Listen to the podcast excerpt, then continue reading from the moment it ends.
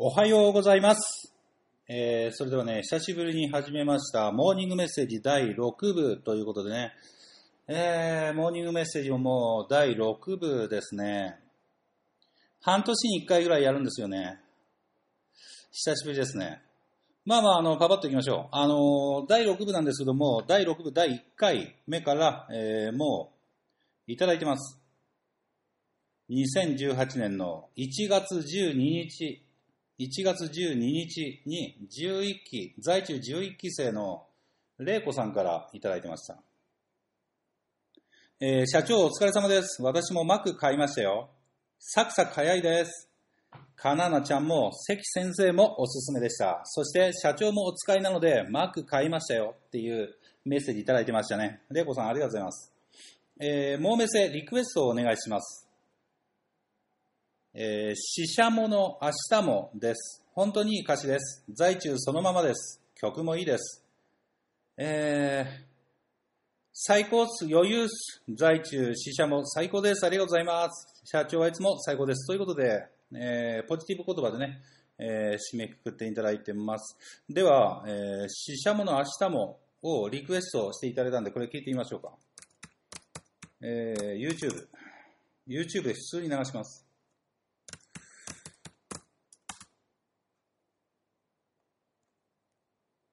このアナログ感。これで出るかな？出た。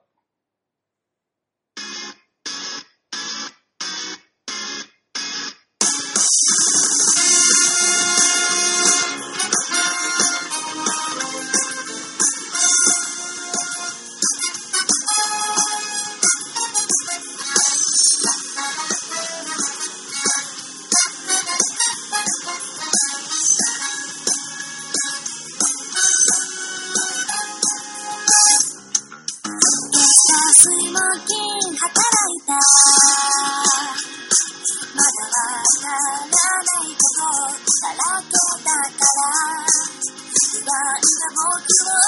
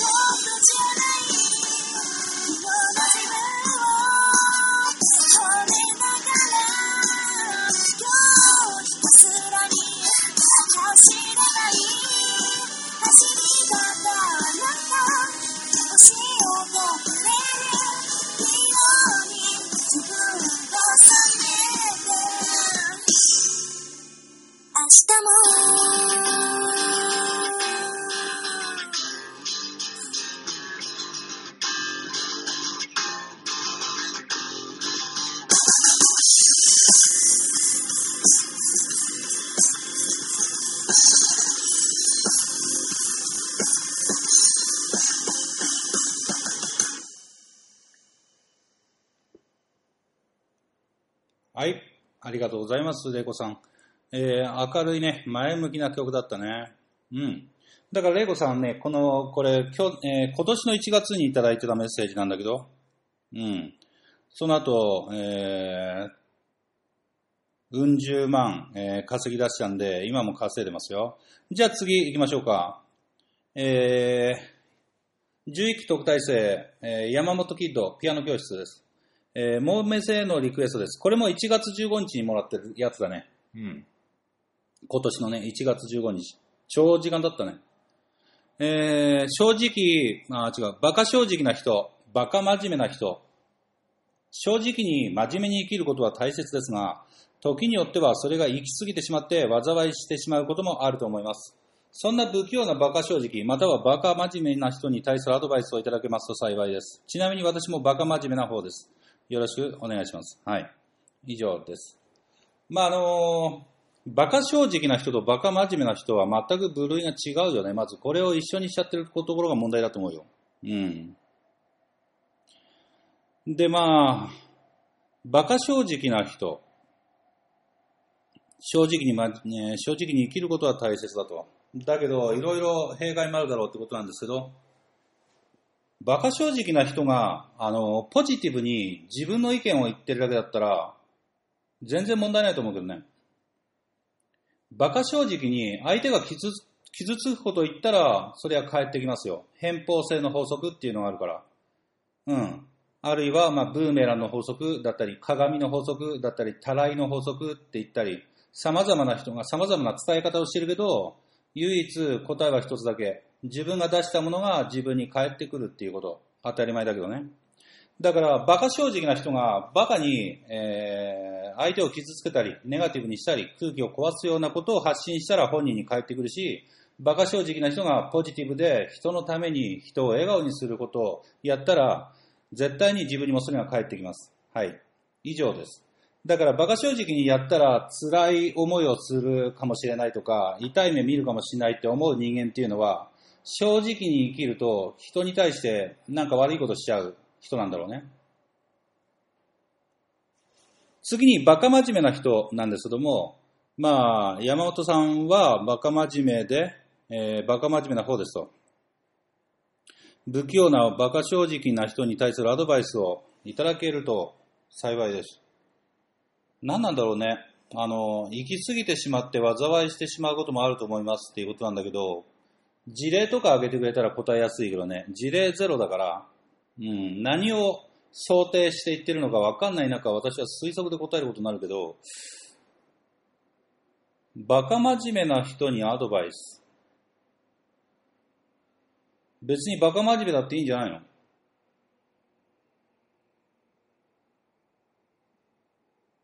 バカ真面目な人、それぞれに価値観が違うと思います。真面目だって価値観が違うと思います。うん。すごい真面目に遊びを極める人もいれば、すごい真面目に事務職を極める人もいれば、すごい真面目に大相撲の横綱を目指す人もいると思いますけど、そこのバカ真面目な人に対するアドバイスをいただけると幸いですっていうのはかなり広いですよね、範囲がね。アドバイスも何も別にバカ真面目なこと自体には特に意味はないので、真面目なだけでしょ？うん。だからそれはそれでいいんじゃないの？それで自分が痛い目見たり、えー、なんか嫌なことがあるんであれば、それは学んで改善すればいいだけですよね。うん。だから、山本さん、これ、もう少し詳しく知りたかったら、えー具体的な事例を教えてください。例えば、バカ真面目な人が、えー行き過ぎてしまって、災いしてしまうこともあると思いますっていう、その思い込みが、どうやってそういうふうに思い込んでるのかっていう、えー事例を教えてください。実際にあったこととかね。そしたら教えますよ。はい。えー次のメッセージは、1月28日にいただいてました。鈴木さん、おはようございます。11期の花です。久しぶりにモーメスへのリクエストを書きます。鈴木さんへ質問です。心のオン、オフ、スイッチをどう切り替えていますか？毎日お忙しい日々をお過ごしだと思います。鈴木さんはオフィスに出勤するだけでなく、ご自宅やそれ以外の場所でもお仕事されていると予想しますが、ご自身の中でオンモードとオフモードの切り替えはされていますか？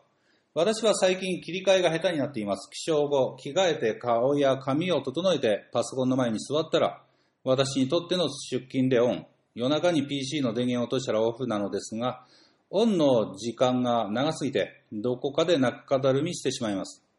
鈴木さんの切り替え方法をぜひ教えてください。うーん、難しい質問ですね。心のオンオフスイッチ。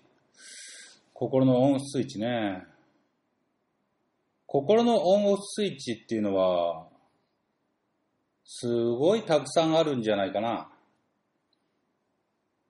例えば仕事中だって楽しめる仕事もあれば楽しくない仕事もあるし、人と一緒に食事してても楽しい食事もあれば楽しくない食事もあるし、趣味をやっていてもうまくいって楽しいかもしれないし、趣味って楽しくないかもしれないし、そういった時に、ん？スイッチのオンオフとかは特に考えてないですよね、私は。心のスイッチをオンオフとか考えてるから逆になんか混乱するんじゃないの？心のオンもオフも常に、えー、常に一定ですから私は。うん、仕事してようがプライベートだろうが、同じような感じで、えー、落ち着いてやってます。逆に人によって意見変えたり、人によって態度変えたり、仕事によって態度変えたり、うん。なんだ、仕事がプライベートかで、まあ変えるのはもちろん変えるんですけど、心のオンオフとかないですよね。あるがままを受け入れて楽しむしかないですよね。仕事も楽しめばいいし、プライベートも楽しめばいいと思いますけど。結局全部やってみてつまんなかったらつまんなくてストレス溜まっちゃうから、いろいろやってみて全部楽しめばいいと思うんですけど、えー、休んでいても楽しめばいいし、寝ていても楽しめばいいし、歯磨いても楽しめばいいし、テレビ見ても楽しめばいいし、友達飲んでても楽しめばいいし、仕事しても楽しめばいいしね。辛いことがあったら、あのー、その辛い自分自身を、これは試練のイベントが来てると思って楽しんだっていいしね。うん。心のスイッチはオンオフって言ったら私は常にオンですね。死ぬまでオン、死んだらオフですね。だって俺心あるからさ、常に全部楽しめばいいと思うんですけど、なんで心のスイッチをオフにする必要があるのかっていうのを花さんには聞きたいですね。なんで心のスイッチをオフにする必要がありますか、花さん。オンにしてないと頑張れないんですか？オンにしてないと楽しめないんですか？自然に楽しめないんですか？人生を。仕事を。プライベートを。自然に楽しめるんであれば、心のスイッチをオンオフにする必要すらないと思いますけども。はい。私からは以上です。花さんから続きがあります。リクエストは、牧原紀之のトークトークです。単純に今聴きたい曲です。ということでね、花さんが1月28日に今聴きたい曲、まさかの5月になってから流れるっていうね。これ聞いてみましょうか。うわぁ、時間が経ちすぎて、リンクが死んでいる。マジか。ちょっと検索してみよう。他にもあるかもしれない。ありました。遠く遠く離れていても僕のことがわかるように力いっぱい輝ける日をこの街で迎えたい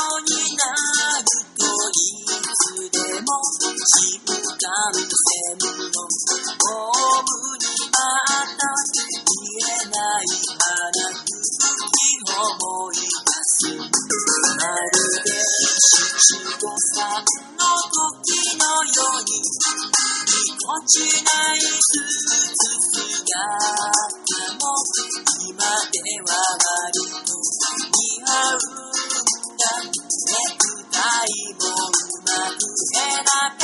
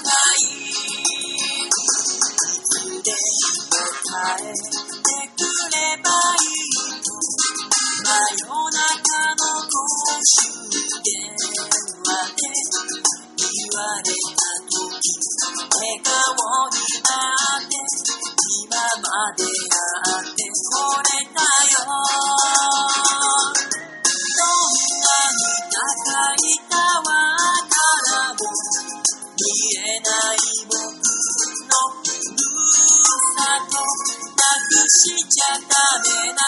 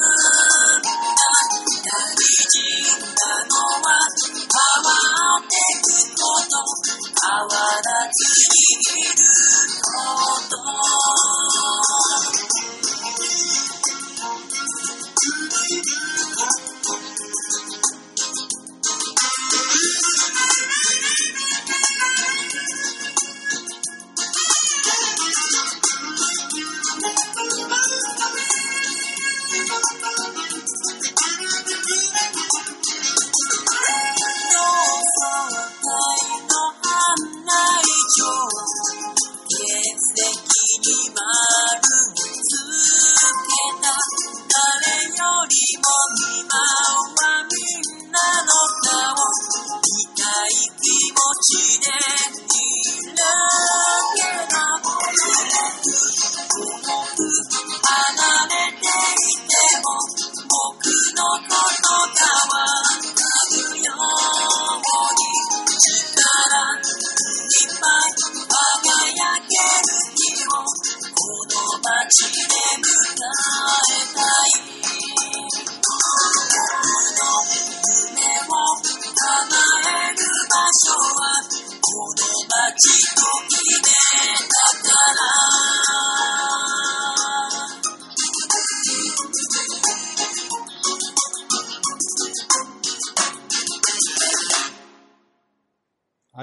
ありがとうございます、花さん。うん。えーっと、まあ、今流した曲なんだけど、YouTube 見てて面白いのがわかるよね。あなたも YouTube でなんか名曲流してみてください。なんかね、今流した曲、5000ぐらいいいねがついてるんですけど、2000ぐらい、あの、ダメだねがついてるんですよね。すごくないですか？今の曲に、あのーダメ出しをしてる人が2000人いるんですよね。5000人いいなって感じてて、2000人はダメだなって感じてんだよね。うん。価値観の違いって面白いですよね。で、当たり前なんですけど、人生を自由に生きて、えー豊かな心で幸せに生きてる人っていうのは、えー5000いいねやってる人なんですよ。多分5000いいねやってる人っていうのは、えーそのほぼほぼの人は他のものに対してもいいねをしている可能性が高いです。うん。物事をポジティブに捉えられる人だから。そして、えー2000のダメだねって言ってる人はそういう価値観を持ってて、それは別に間違いでも正しくもないです。正しいとか何もないです。ただの価値観の違いなんですけど、人生を楽しめていないっていうのはわかるよね。うん。この曲に対して2000、2000の方がダメだねって言っちゃってるんだけど、その感性持ってると結構いろんなことがダメに思えちゃうんじゃないかな。うん。基本的にいい歌だからさ。俺とかだと楽しめんだけど、だから、俺がこの曲を聴いて、うわ、この曲マジ無理だわ、マジ生理的に無理、全然、全然共感できないみたいな感じで俺が言ってたとしたら、俺今こういう立場でこういうラジオとか発信してないよ。ネガティブな人の言葉なんてみんな聞きたくないし、うん。やっぱりポジティブで引っ張ってくれそうな明るくなれそうな人のところに人は集まるし、ネガティブな人が、まあ、集まる場所もあるけどさ、なんか自殺志願者が集まる裏サイトとかさ、いじめサイトとか、なんか裏でやってるようなのはネガティブな人間が集まるかもしれないけど、このクズかとか言い合って、面白くねえ、人生面白くねえとか言ってるのかもしれないけど、うん。まあまあ価値観違うんですけど、えー、私はいいねって思える人の方が幸せに生きてるんだなって思います。もし今、生きてて辛いなとか、うん。生きてて辛いなとか、もう少しいいこと起きないかなとか、生きてても楽しいことないなって思ってる人がいたら、うん。こういう一つ一つのものをいいねって感じる心が今薄れてるんじゃないかな。うん。ぜひ、えーこういったものをね、楽しめる人間になってほしい。一つ一つのものを楽しめば、うん。まあ人生バラ色ですわ。子供の頃なんてなんでみんなね、うつ病にならないか、子供の頃なんでパニック障害にならないのか、子供の頃なんで精神病院行かなくて済むのかっつったら、箸が転がっても笑える。そのぐらい、うん、何でもかんでも笑えたからですよ。何でもかんでも笑える人っていうのはうつ病にならない。うん。だからこういうのもね、いいねって思える人でいたいよね。うん。はい。次行きます。4月29日にいただいております。11期特待生ゴールド、えー山本ゲイピアノ教室。ついにね、山本さんが、ピアノ教師の山本さんがね、えーゲイであることを、えー暴露しました、自分でね。うん。で、なんか、すごい悩んでたらしいんですけど、今まで。隠したりして。うん。私からしたら大したことないっつうか、ただの、あの、個性じゃないですか。うん。私の周りそういう人今までもいましたし、生徒さんの中にね。うん、うん。LGBT いますから、LGBT。レズ、ゲイ、バイ、トランスうん。そういう文化って当たり前に今の世の中あるじゃないですか。うん。なんで隠してたのか意味わからない。しかもそれで辛そうにしているっていうのはもうやめた方がいいと彼も思ったから、まあ今回、えー、カミングアウトしたというところです。まあ、隠しててもどうせ死ぬんだからさ、あと50年も経ったら大体死ぬから、うん。100年経ったら人類総入れ替えなんで、別に、ゲイだって、ノンケだって、レッドだって、トランスだって何でもいいと思うんだよね。うん、そんな細かいことはさ、もっと大切なことってあるじゃん。うん。自分の趣味思考、個性っていうのは別に隠す必要はないですよね。人に迷惑かけることでもなければ。ゲイだって別に迷惑なん何もかかんないし、そのまま楽しんで生きてればいいと思います。えーでは、そのゲイのね、山本さんからメッセージ4月29日にいただいてました。もうメッセージ質問。おはようございます。山本芸術ピアノ教室です。ゴールデンウィークに入りましたね。私は特にどこへも出かけず、ピアノと、えー自宅でピアノと在中をします。さて、12期生の皆さんもメルマンガのチェケラへ登場なさってきて、半年前の自分を思い出しました。動画を見ながら何度もリサーチしたり、タオバオの中国語にめまいがしたり、先輩が作られたリサーチの歌、リサーチは素振りを思い出します。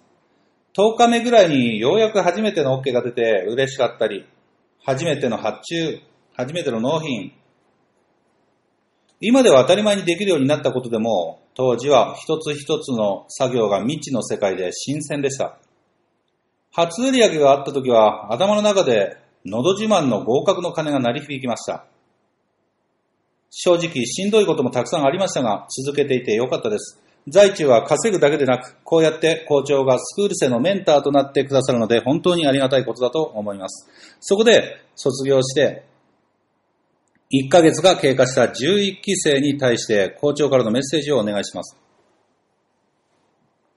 えー山本さんからの一つ目の、えー質問というか、これは、依頼ですかね。山本さん含め卒業した11期生の人に対して、えー校長からメッセージということですね。うん。11期のみんな、元気？ちゃんと頑張ってる？えー、フォルコン入ってる人はしっかり毎日講師に連絡して、うん、しっかり稼いでください。いつまでものうだうだやってないで、速攻稼いでください。本当に。なんかさ、世の中の人たちって、俺ちょっと理解しがたいんだけど、な、悩んで、悩んでたりするんだよね。うん。悩んでから稼ごうっていう人がいるんだけど、稼いでから悩んだらいいと思うんだよね、俺。うん。あの、悩んでから稼ごうとしてる人ってなかなか稼がないんだけど、しかも稼いでないから、あの、資金力がないこと前提で物事を考えるしかないでしょ？うん。稼いでないこと前提で、今の状況で考えるしかないから、悩み事っていうのも、まあ、お金があれば解決できること？に関しても悩み続けるわけよ。アホなの？って思うけどね。先に稼いで、その上で悩めばいいじゃん。そしたらお金で解決できることは全部できるし。うん。遊びにも行けるし、なんで先に悩んじゃうんだろうね。本当にあの、稼ぎたいっていう気持ちより、悩み、悩みを解決したいっていう気持ちの方が強いからそうなるんだろうけど、稼ぐっていうのは本当に二番煎じなんだろうね、その人は。悩みと向き合ってる自分っていうのが、なんか安心したり、なんか好きだったりするんだろうね。だってそんな自分が嫌だったら先に稼ぐでしょ。うん。まあ、11期の人をしっかりね、卒業後も頑張ってください。えー今一人でやってる、今他の場所で、えー羽ばたいてやってるっていう人もね、しっかり、えー頑張ってやっていきましょうね。私いつでもここにいるので、まあ、いつでも連絡ください。電話、えーメール、チャット、何でもいいですよ。はい。次。山本さんから質問二つ目って書いてありますよ。我々が神とか宇宙とか呼んでいるものを校長は潜在意識と言われますが、そのことについてお話しいただけないでしょうか？二つ目の質問は、朝から堅苦しかったら M サロンの時でも構いません。よろしくお願いしますということなんだけど、別に堅苦しいことなんて世の中に存在しないので、別にここで話すけども、うん。まあまあまあまあまあ、いろんな人がいろんな呼び方するよね。神様、神様が、宇宙が、オーラが、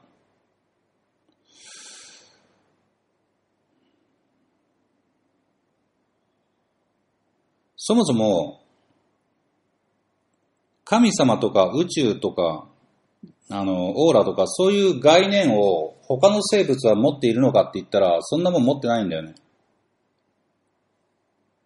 動物が、人間以外の動物、生き物が、神の存在とか宇宙の存在とか理解してるかって言ったらしてないわけ。ってことは、神とか宇宙っていうのは、誰が、何が定義したのかって言ったら人間が定義してるわけだよね。人間の頭の中で。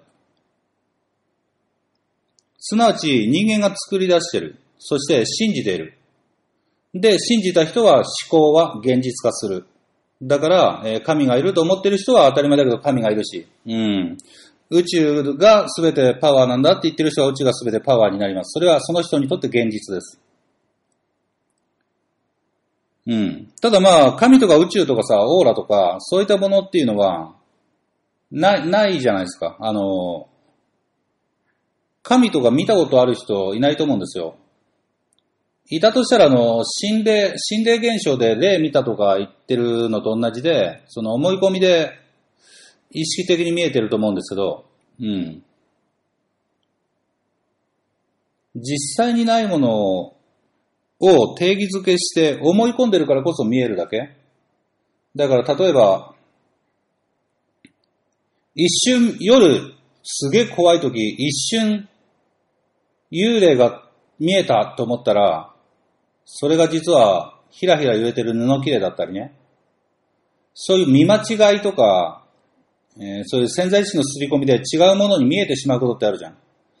これ、例えば、えーうつ病の人とか、パニック障害の人とか、あの、いじ、いじめられてるんだ私はって思ってる人って、他の人たち全然いじめてねえし、全然その人のこと気にしてないのに、私はみんなにいじめられてる、なんか私の悪口言われてると思い込んでる人もいるじゃん。うん。誰も言ってないのにね。自分がどう思うかどう考えるか、どう思考するかで世界は作られている。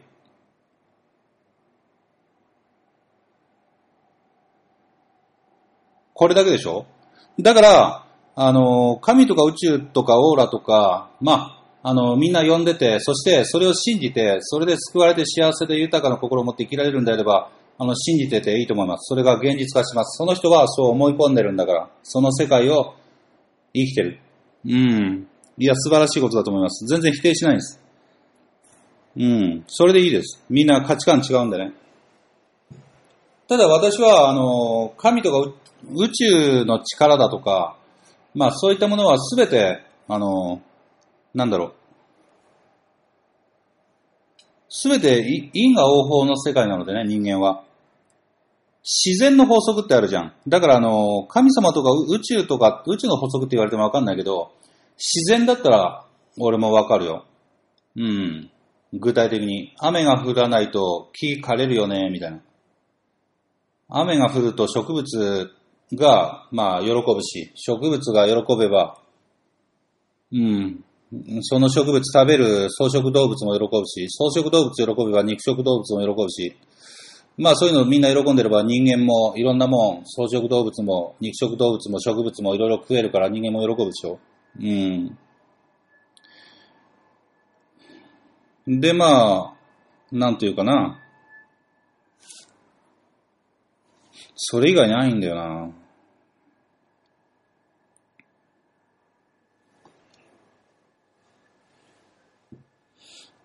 うん。山本さんはだってあの、か神とか宇宙とか、神様とかそういう話を山本さんはするけど、結局、神様って何もしないじゃないですか。だってゲイだっていうことを隠してずっと苦しんでたわけじゃないですか、山本さんは。それを神は見守ってくれていたのだろうけども、